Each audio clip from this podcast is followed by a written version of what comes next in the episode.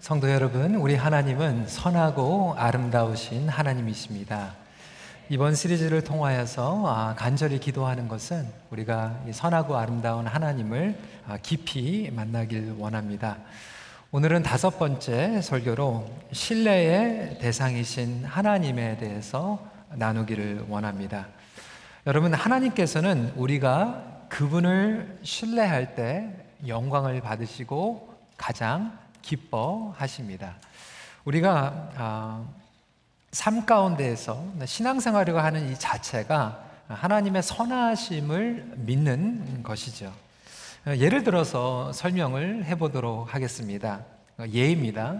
어, 제가 재정적으로 어, 능력이 아주 좋은, 능력이 아주 많은 아버지라고 좀 가정을 해보겠습니다. 어, 저희 딸이 대학교에 입학을 해서 대학 학비를 걱정을 하고 있는 거예요. 그래서 제가 제 딸을 불러가지고 딸아, 어, 아버지가 그 정도는 충분히 능력이 되니까 아무것도 걱정하지 말고 그냥 공부만 하면 된다라고 제가 얘기를 어, 합니다. 근데 만약에 저희 딸이 그 얘기를 듣고 이렇게 반응을 한다면 어떨까요? 아버지 너무 무리하시는 거 아닙니까? 어, 이렇게 얘기를 한다든지 어, 알았다고 그리고 방에 돌아가 가지고 근데 우리 아버지는 좀 믿을 수가 없어. 오늘은 기분이 좋아가지고 그렇게 얘기했지만 분명히 다음 달에 가면은 마음이 바뀌어가지고 내 학비를 대주지 않을 거야. 그래서 만약을 대비해서 자기의 백업 플랜을 다른 방법을 어, 준비를 하고 있다라면 제가 제 딸의 그 모습을 보면서 이렇게 얘기하지 않을 거야. 아, 우리 딸은 참 준비가 철저하구나. 그래, 기특하다. 이렇게 칭찬하지 않을 것입니다. 제가 가장 기뻐하는 반응은 무엇입니까? 제가 그렇게 약속해 줬을 때 저희 딸이 그것을 철석까지 믿고 저한테 딱 안기면서 아빠 최고예요. 아빠 믿겠습니다. 그리고 다른 거 걱정하지 않고 그냥 공부에 집중하고 열심히 하면 되는 것입니다. 여러분, 우리의 신앙생활이 마찬가지입니다. 하나님께서 우리에게 구원을 베푸셨어요. 하나님께서 우리를 책임져 주시고 인도해 주신다라고 하는 것입니다. 그래서 하나님의 자녀가 하나님의 그 선하심을 끝까지 신뢰하고 나아가는 것을 아버지의 입장에서는 가장 기뻐하시고 영광을 받아 주시는 거예요. 하나님을 믿는다라고 하면서 우리가 다른 백업 플랜들을 만들어가는 그 자체를 하나님께서는 야 그래 열심히 사는구나 네 인생을 네가 책임지려고 나름대로 몸부리치는구나 하면서 칭찬하지 않으신다라고 하는 것입니다. 구원도 마찬가지 아닙니까? 우리가 하나님의 선하심과 말씀을 믿기 때문에 구원을 받은 것이지 우리가 어, 잘하는 것을 하나님께서 좀 지켜보시다가 그래 잘하나 못하나 한번 봐야지. 그리고 나서 우리에게 조건부로 나중에 구원을 선물로 주시는 것이 아닙니다. 그런데 안타깝게도 저와 여러분들은 신뢰가 무너진 세상을 살아가고 있습니다. 아, 뉴스를 믿지 못하고요. 심지어는 뭐 어, 미국에서 작년에 일렉션을 하기 전에 대통령 후보자 연설을 믿지 못하니까 팩 체크를 해야 된다. 사실인가 아닌가. 뭐 이런 이야기들을 하게 됩니다. 여러분 교회에서도 마찬가지 아닙니까? 한국의 대표적인 뭐 대형 교회 목사님들이 뭐 성적으로 재정적으로 무너지고 막 교회가 분열이 일어나고 그렇게 믿었던 영적인 지도자들이나 공동체들이 그렇게 허무하게 무너지는 것들을 보면서 우리는 나라도 신뢰할 수가 없고 지도자도 신뢰할 수가 없고 심지어는 우리가 신앙생활을 하면서도 같이 예배를 드리는 서로도 신뢰할 수 없는 이러한 시대를 살아가고 있습니다. 누가 그러더라고요. 요즘은 심지어는 형제 자매도 못 믿는데요. 한국에 어, 집을 맡겨놨는데, 뭐 땅을 맡겨놨는데, 그냥 다 해먹었다. 뭐 이런 얘기도 듣고요.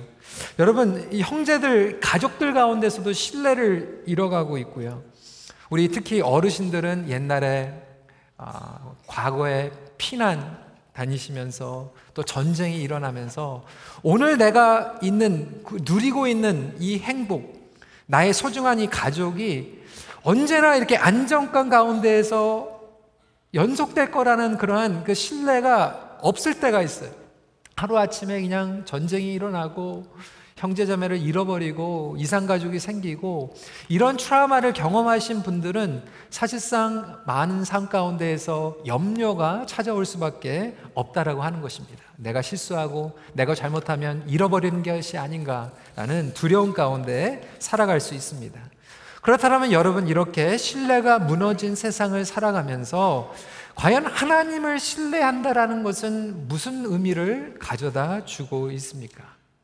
많은 분들이 괴로워하시는 이유가 믿음이 연약하다라고 하는 거예요.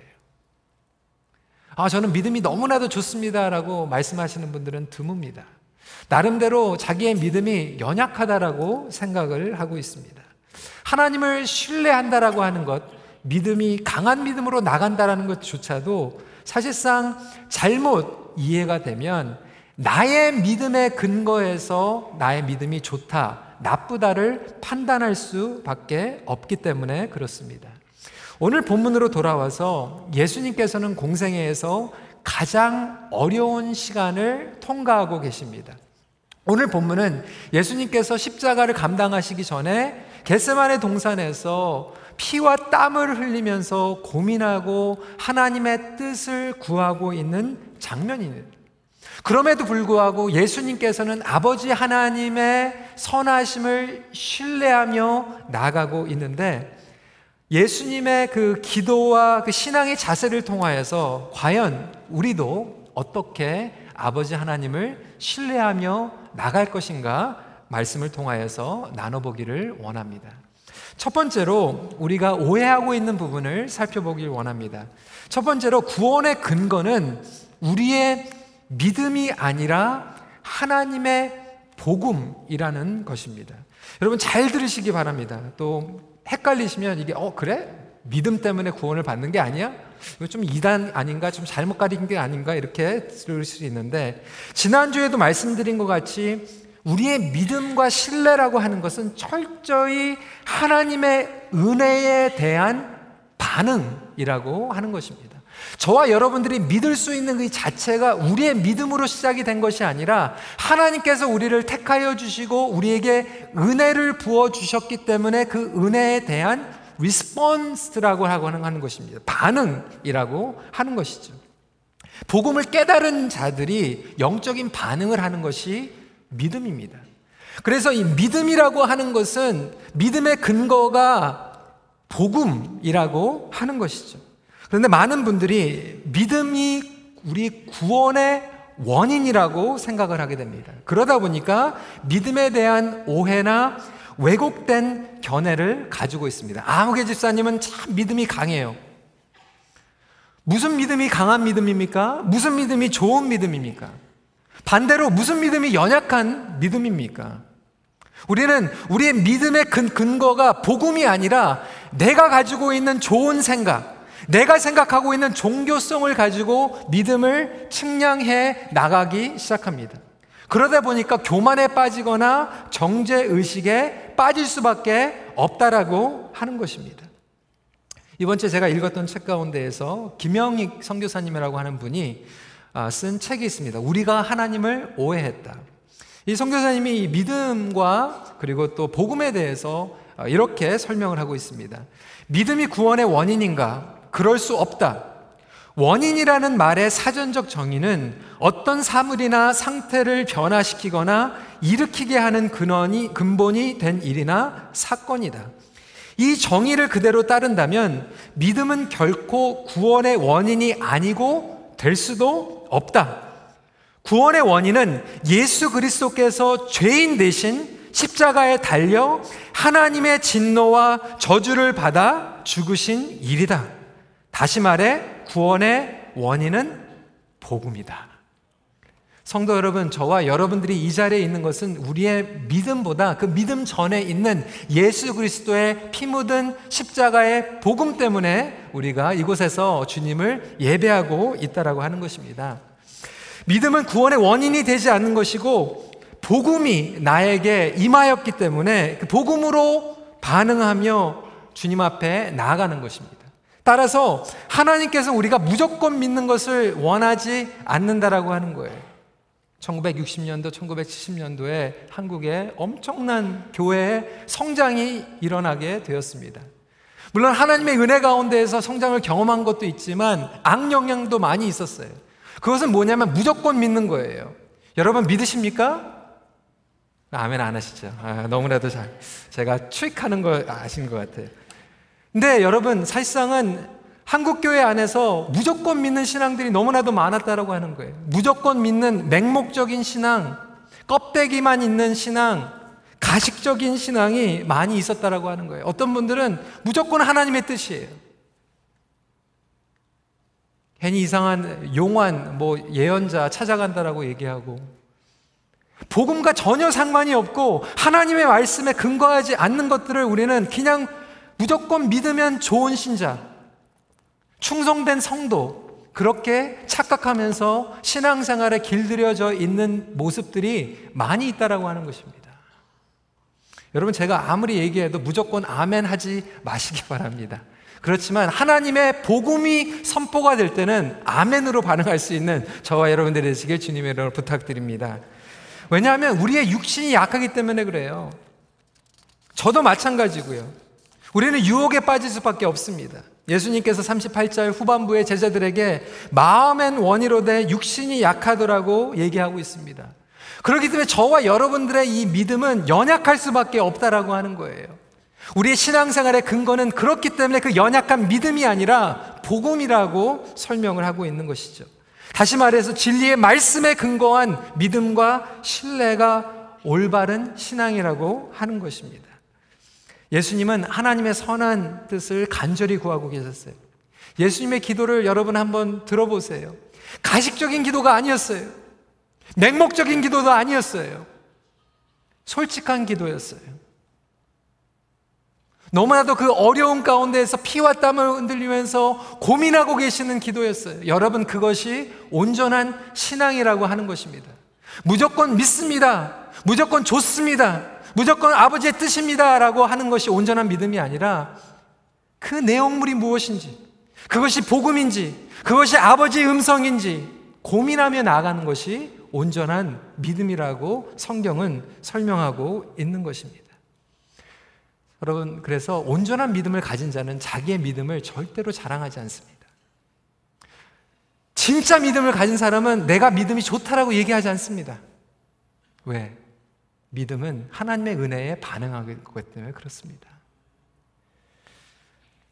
여러분, 정말로 온전한 믿음을 가지면 자기를 정죄의식을 가지고 바라보지도 않습니다.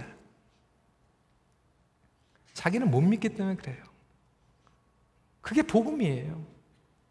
복음으로 반응한다는 것은 나는 연약하지만 나는 죄에 빠질 수밖에 없지만 하나님의 복음만이 온전하고 완전합니다라고 고백하는 것이 온전한 믿음이라고 하는 거예요.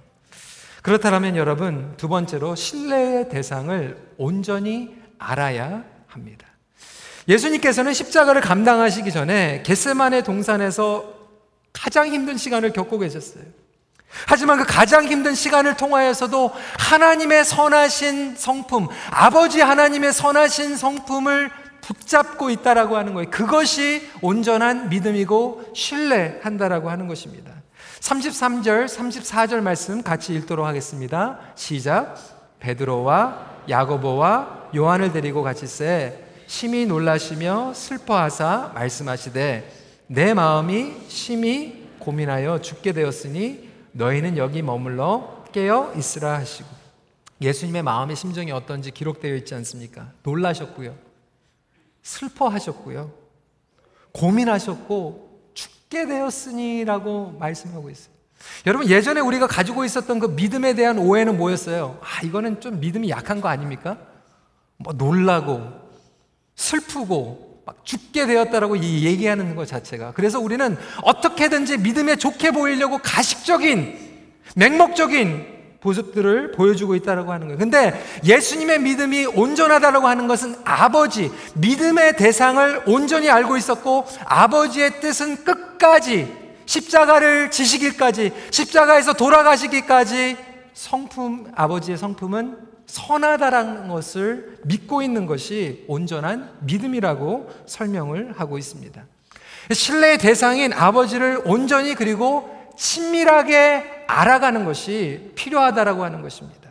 36절 앞부분에 예수님은 이렇게 기도하고 있어요. 가장 어려울 때 아빠, 아버지여, 아버지께는 모든 것이 가능하오니 우리 성도님들 가운데서도 너무나도 힘든 가운데 계신 분들이 우리 주위에 있지 않습니까? 슬픔 가운데 계시고요.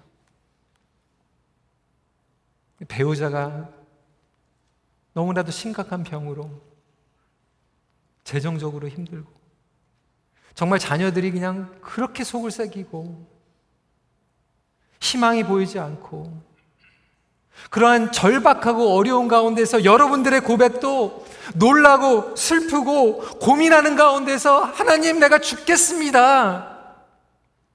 이런 심정으로 주님 앞에 나오시는 분들이 너무나도 많이 계시다라고 하는 거예요. 우리 교회 안에서도. 그런데 그 모습 가운데에서도 믿음이 좋다라고 하는 것은 하나님 하나도 힘들지 않습니다. 하나님 제가 기쁩니다. 이렇게 얘기하는 그 믿음이 아니라 하나님 힘든데 그래도 하나님은 나의 아빠십니다. 그리고 하나님은 선하십니다. 겉으로 드러난 이 모습은 너무나도 힘들고 내가 죽을 것 같지만 아빠 아빠는 나에게 좋으신 분입니다. 그 선하신 성품을 믿는 거예요. 어떻게 예수님께서는 이러한 친밀함의 호칭을 할 수 있었을까요? 겉으로 드러나는 것은 흔들거리지만 믿음의 대상이 무엇인지 알았어요. 믿음의 대상은 상황도 아니고 사람도 아니에요. 내가 가지고 있는 직분이나 위치도 아니에요. 믿음의 대상은 하나님이기 때문에 그렇습니다. 나의 의로 믿는 분들이 계세요. 나의 종교성으로 믿는 분들이 계시고, 나의 종교의 예식, 선한 행위.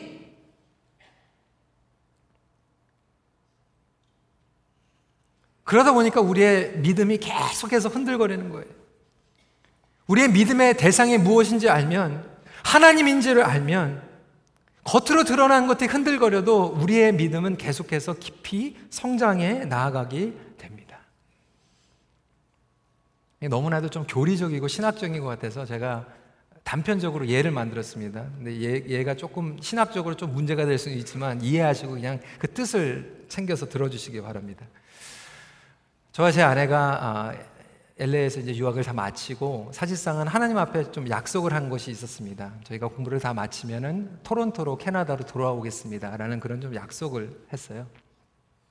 근데 이제 제가 공부를 마치고 풀타임으로 사역을 하면서 이제 제 아내가 이제 학위를 마치는 그 순간에 기도를 하기를 시작했습니다. 하나님, 하나님 저희가 하나님께 그런 약속을 했고 또 토론토로 또 캐나다로 돌아가기로 그렇게 기도를 하였는데 하나님의 타이밍이 이제 바로 이 타이밍이면 저희들에게 좀 마음에 감동을 주시고 그런 마음으로 기도를 했어요. 하나님께서 그렇게 마음을 주시더라고요. 토론토로 다시 오도록.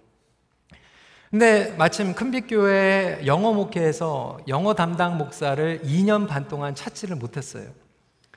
근데 처음에 이제 오프닝이 있었을 때 이제 저에게 전화가 와가지고 혹시 올 마음이 있느냐 그랬을 때 제가 우리 EM에 있는 친구들한테 아 우리 LA 날씨가 너무나도 좋아가지고 그때는 이제 또 별로 이렇게 어, 제 아내도 또 공부하고 있었고 그리고 또 저희가 LA에서 또 굉장히 좋은 시간을 보내고 있었기 때문에 그때는 그냥 저희가 아는 몇 분들을 그냥 추천을 해줬어요. 근데 이상하게 2년 반 동안 목회자를 찾지를 못하는 거예요. 그런데 그 동안에 제 아내도 이제 공부를 다 마치고 이제 저희 마음이 이제 열리기 시작했어요. 기도하는 가운데에서 어, 기도하기 시작했고 하나님께서 큰빛교회에 이렇게 오고 싶어 하는 그런 마음을 저희들에게 허락을 해줬습니다. 그래서 그 청빙 과정을 다 마치고 청빙위원회에서 심사를 다 마쳐서 저를 청빙하기로 결정을 하고 EM에서 어, 독립적으로 공동회의를 해가지고 공동회의에서 저를 이제 담당 목사로 청빙을 하기로 결정이 된 거예요. 이제 마지막 절차가 다 끝나고 나서 이제 저에게 청빙 레터를 어퍼 레터를 이제 보내왔어요. 근데 그 어퍼 레터를 딱 받았는데 그 레터를 딱 보는 순간 제 마음이 그냥 싹 바뀌어져 버렸어요. 마음이 닫아져 버렸어요. 왜냐하면 이게, 이게 목회자를 청빙하는 이 편지인데 이게 굉장히 법적으로 이렇게 막 고용하고 막 조건적이고 굉장히 막 보험회사에 사인하는 것처럼 막 이렇게 그냥 써놨더라고요. 그래서 그걸 딱 보고 나서 마음이 사실상 좀 불편하고 상했어요. 그래서 아, 이게 하나님의 뜻이 아닌가 보다 이런 생각이 들어가지고 제가 큰빛교회 그 청빙위원회 이렇게 알려줬어요. 아, 좀 다시 생각해 봐야 될 것 같다. 이렇게 어, 얘기를 했습니다. 그러니까 좀 문제가 있었나 봐요. 그래서 제가 전화를 받았어요. LA 있을 때. 누구한테서 전화를 받았냐면 우리 임정혁 장로님께서 저한테 전화를 하신 거예요. 근데 임정혁 장로님이라고 하는 분을 제가 한 번도 만나본 적이 없어요. 그때는. 저는 LA에 있었고. 근데 장로님께서 너무나도 친절하게 한 시간 동안 저랑 통화를 하면서 막 자초지경을 막 설명을 하고 막 이렇게 설명하고 아, 이렇게 계속 하시는데 그런데도 불구하고 제가 임정혁 장로님을 잘 모르니까 정말로 그게 그런 뜻인지 이런 뜻인지 제가 잘 몰랐습니다. 근데 마지막에 뭐가 제 마음을 바꿨냐면 사실은 목사님 그 청빙 레터를 누가 썼냐면 목사님의 매제가 썼습니다. 딱 이렇게 얘기를 하는 거예요. 근데 제 매제가 원래 청빙위원회에 있었는데 저를 청빙한다고 그러니까 이제 사퇴를 하고 이제 청빙위원회에 이제 involve 되지 않았는데 청빙위원회 사퇴를 하기 전에 본인이 청빙 letter까지 누가 올지는 모르지만 자기가 써놓겠다 그러고 써놓은 거예요. 근데 원래 변호사 출신이거든요. 그리고 보험회사에서 일하니까 변호사 보험회사의 그 역할, 그 경험을 가지고 너무나도 자세하게 이제 그 법적으로 이렇게 써놓은 거예요. 근데 그것을 딱 누가 썼는지 모르고 그걸 딱 읽어보니까 저는 마음이 상했던 거였거든요. 근데 나중에 자초지경을 다 설명하고 누가 썼는지 어떠한 마음과 어떠한 성품을 가지고 있는 사람이 썼는지를 보니까 겉으로 드러나는 것보다 그 안에 숨겨져 있는 의도를 제가 알게 되었고 그 설명 하나에 제가 마음이 다시 돌이켜가지고 이게 오게 되었습니다. 사실 여러분, 아, 제가 단편적으로 말씀을 드린 거지만 하나님께 우리가 나아간다는 것이 바로 이러한 믿음의 관계가 필요하다라고 하는 것입니다. 우리가 하나님의 아버지에 되시고 우리를 향한 뜻이 때로는 우리가 겉으로 드러나는 상황 가운데에서는 희미하게 보이고 이해가 안 될지 모르지만 하나님은 우리를 반드시 사랑하시고 우리를 책임져 주시고 예수 그리스도의 십자가의 구속함으로 발미암아 우리를 자녀 삼으셨다라는 것을 깨닫게 되면 우리의 신뢰의 대상을 알기 때문에 아무리 어려움이 찾아올지라도 하나님의 선하심을 믿을 수 있다라고 하는 것입니다. 사랑하는 성도 여러분, 하나님을 얼마만큼 알고 계십니까?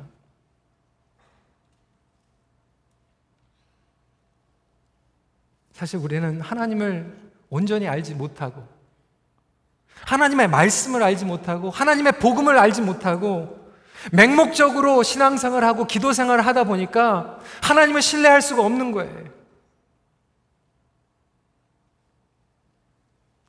이론적으로 얻게 되는 말씀이 아니라 하나님의 성품을 공동체를 통하여서 신앙생활을 통하여서 간증을 통하여서 경험할 수 있는 저와 여러분들이 되시길 주님의 이름으로 축원합니다. 우리가 하나님을 다시 알아갈 필요가 있다라고 하는 거예요. 여러분의 신뢰 지수는 어떻습니까? 신뢰 지수를 영어로는 trust level이라고 얘기를 해요. 신뢰 지수는 하나님의 구원과 하나님의 주권과 하나님의 타이밍과 하나님의 공급과 끊임없는 사랑과 그 선하신 성품을 모든 것을 포함하고 있는 것입니다. 하나님의 타이밍이 가장 퍼펙트한 타이밍이라고 하는 것을 믿으십니까? 하나님께서 여러분들의 삶을 책임져 주시는 것을 믿으십니까? 우리가 말씀을 통하여서 그것을 안다라는 것은 하나님의 말씀을 통하여서 깨달아 가는 것입니다. 세 번째로 하나님께서는 우리의 신뢰 지수를 치유해 주십니다. 어떻게 치유하시는가? 하나님은 신뢰하지만 사실상 인간의 신뢰는 얼마든지 깨어질 수 있겠죠. 우리의 기대가 깨어지고 사람들에게 상처를 받고요. 사람들은 믿을 수가 없죠. 사람들은 우리에게 상처를 줍니다. 오늘 본문에도 읽지는 않았지만 50절 말씀에 제자들이 다 예수를 버리고 도망하니라 라고 이야기하고 있습니다. 하지만 분명한 것은 성도 여러분, 하나님은 절대로 도망가지 않으십니다. 사람들은 우리가 어려울 때 도망가지만 하나님은 도망가지 않으신다라고 하는 거예요. 예수님은 부활하신 후에 배신한 베드로를 찾아가셨습니다.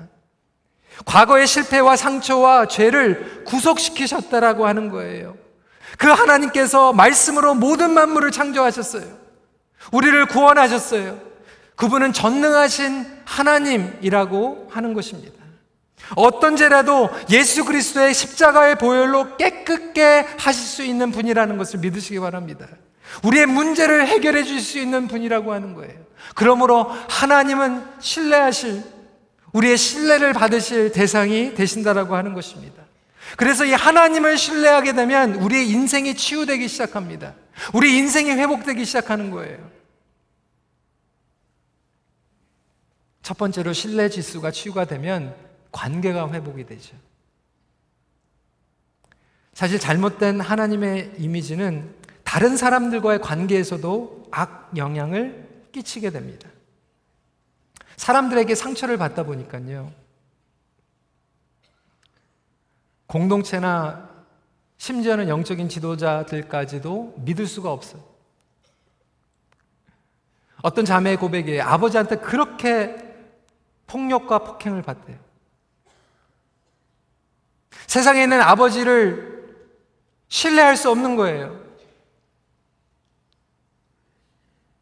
그러면서 이렇게 얘기를 합니다.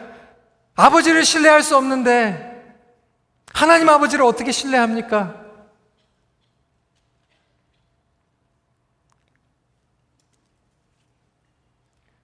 네, 여러분 사실상 그것이 반대가 된다라고 하는 것입니다.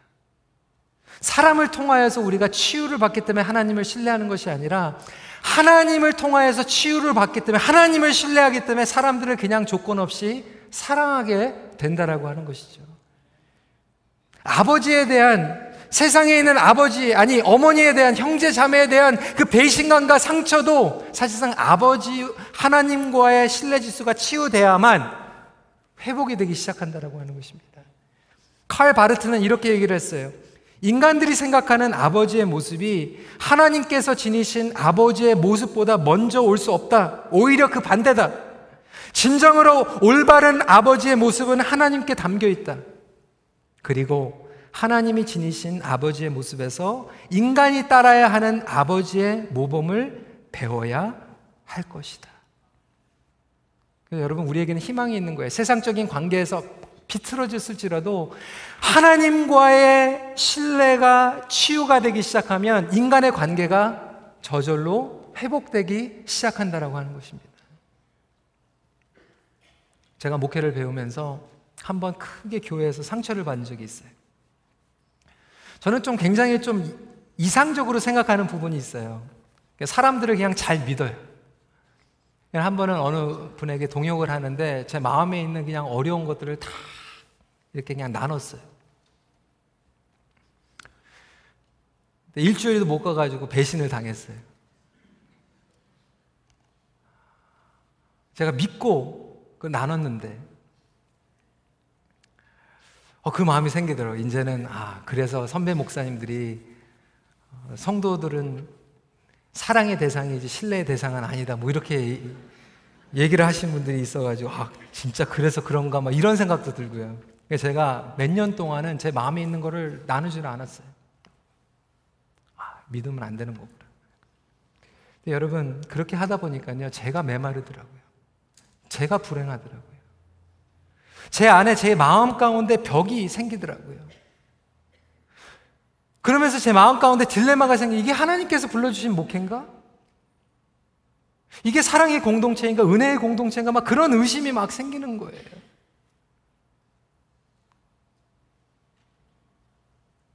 그렇게 괴로워하고 있는데 너무나도 놀라운 영적인 계기가 저에게 생겼어요. 하나님께서 저에게 너무나도 한량없는 은혜를 보여주셨어요.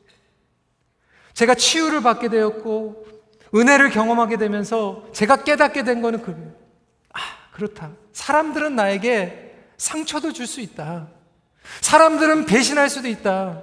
하지만 내가 상처를 받을지라도 하나님의 선하심을 믿고 하나님을 신뢰하기 때문에 그 모든 경험들을 통하여서 나를 책임져 주시고 보호해 주실 하나님을 믿기 때문에 나는 후회 없이 사랑하고 싶다. 후회 없이 목회하고 싶다. 후회 없이 섬기고 싶다라는 그런 마음이 생기기 시작했습니다. 여러분, 우리 공동체 안에서도 과거에 다른 교회에서 상처받은 분들 계실지도 몰라요. 아, 나 가정교회 못 들어가. 나 목장에 못 들어가게 해서 상처받아가지고. 여러분, 그런데요. 그 마음을 닫고요. 벽을 쌓으면 누가 손해입니까? 여러분이 손해예요. 사람들을 신뢰하기 때문에 마음을 열는 거 아니에요. 사람들은 우리에게 상처를 주는 거 그게 죄성이에요. 그게 복음이에요. 하지만 우리가 마음을 열는 것, 후회 없이 섬기고 사랑하시는 것은 하나님의 선함을 신뢰하기 때문에 우리가 후회 없이 오늘도 사랑할 수 있다라고 하는 거예요. 예수님께서 이 땅에 오신 이유가 바로 여기 있습니다. 예수님께서는 게스만의 동산에서 하나님의 선하신 그 뜻을 신뢰하는 가운데에서 제자들이 배신할 것을 아시면서도 그들을 섬기셨다라고 하는 거예요.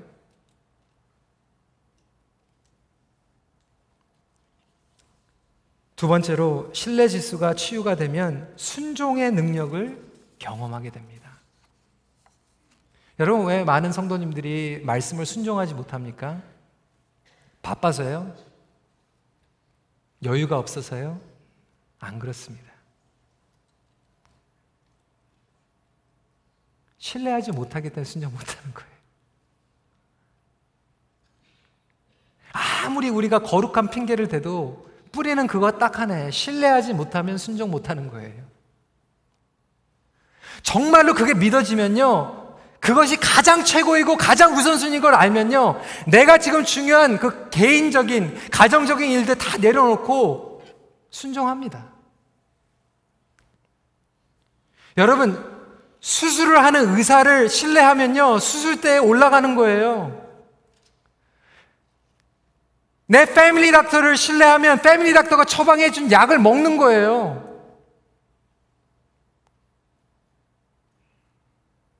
마찬가지로 하나님의 말씀을 신뢰하면 순종하는 거예요.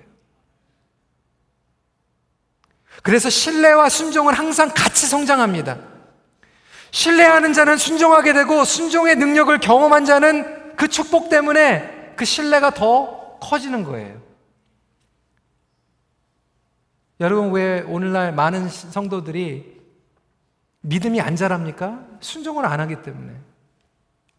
왜 순종을 못 합니까? 믿지 못하기 때문에.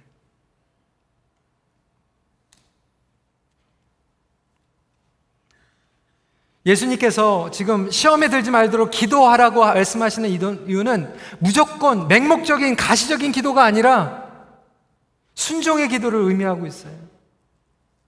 하나님의 뜻이 가장 선하고 그것을 신뢰하고 있다라면 우리가 순종의 기도를 할 수 있기를 주님의 이름으로 축원합니다. 마지막입니다. 신뢰의 지수가 치유되면 장래에 대한 기대감과 소망으로 가득 차게 됩니다. 여러분, 많은 분들이 걱정 가운데 사시잖아요. 두려움, 염려.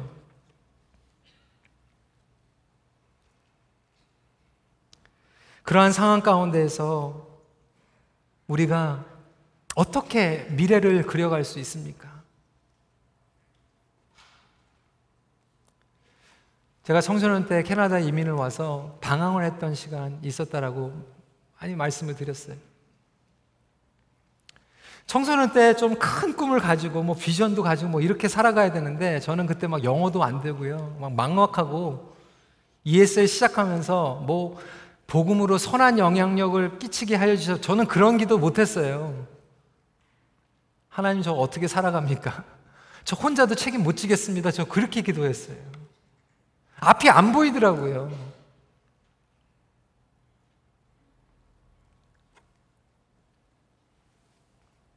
나 같은 존재가 다른 사람의 삶의 영향력은 커녕 혼자 제대로 살아갈 수 있을 것인가 의심이 찾아올 때가 있었어요. 하지만 하나님의 은혜는 저 같은 존재도 변화시키시고 인생의 목적과 비전과 꿈을 부어 주셨습니다.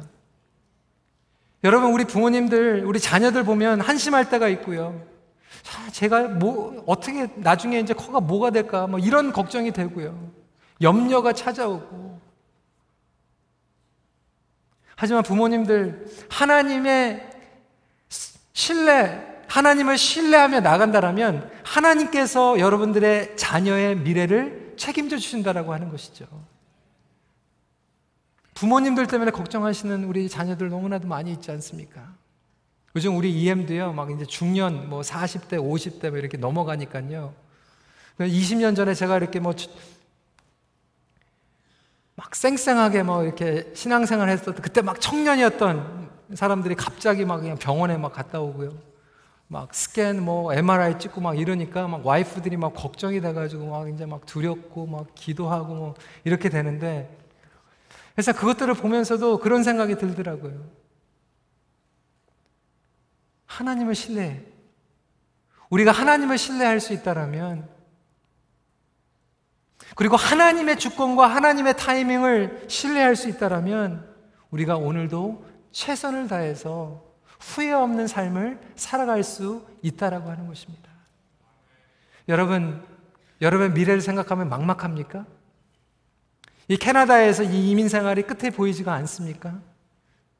예수님은 겟세만의 동산에서 지금 십자가에 정말 그 고난의 잔을 붙들고 힘들고 피와 땀을 흘리는 가운데에서도 하나님의 선하심을 신뢰했기 때문에 그리고 하나님이 신뢰 대상인 것을 아셨기에 사람 때문에 신뢰한 것이 아니라 상황 때문에 신뢰한 것이 아니라 죽음이 그를 찾아올지라도 그의 끝은 하나님의 영광이라는 것을 붙잡으며 그 장래의 영광과 미래를 바라보며 나가셨다라고 하는 것입니다. 그랬을 때 십자가에서 돌아가셨지만 사흘 만에 부활하셨습니다. 성도 여러분 이것이 바로 복음입니다. 우리의 믿음의 대상과 근거는 상황과 사람과 내가 지금 어떻게 잘 나가고 있고 못 나가고 있고 그것이 아니라 하나님의 말씀 그리고 우리의 최후의 승리가 우리에게 주어져 있기 때문에 그것을 바라보며 신뢰 대상을 붙잡고 있는 것입니다. 여러분, 전능하신 하나님, 그분을 신뢰하는 자들은 절대로 망하지 않습니다. 여러분 자녀들 망하지 않아요. 저는 때로는 참 마음이 안타까울 때가 있어요. 신앙생활 그렇게 열심히 20년, 30년 하셨다고 하는 신앙의 선배 믿음이 좋다라고 하시는 분들이 조금만 잘못되면 아 이거 망했다. 이거 안 된다. 잘못됐다. 무슨 근거로? 왜 잘못됩니까? 하나님이 선하신데. 물론 고생을 하겠죠. 때로는 우리의 고난이 찾아오겠죠. 하지만 그 고난도 우리를 유익을 주는 고난이기 때문에 하나님의 영광을 드러내는 그분을 우리가 신뢰하며 나간다라면 여러분 그런 고백이 나오는 것이 아니라 하나님 어떠한 상황 가운데서도 하나님은 신뢰하겠습니다. 하나님을 믿겠습니다. 보험이면 우리의 삶 가운데에서 우리를 일으키는 능력을 주실 줄 믿습니다라고 반응할 수 있는 저와 여러분들 되시길 주님의 이름으로 축원합니다. 우리 사랑하는 유면수 목사님 어려운 가운데 계시지만 하나님을 신뢰하며 나아가고 계실 수 있도록 기도해 주시기 바랍니다. 우리가 너무나도 어렵고 지금 오랜 시간을 통과하고 있지만 그 가운데서도 하나님은 영광은 드러날 것입니다. 말씀을 정리합니다. 하나님을 신뢰함으로 영광과 기쁨을 누리십시오. 기도하겠습니다.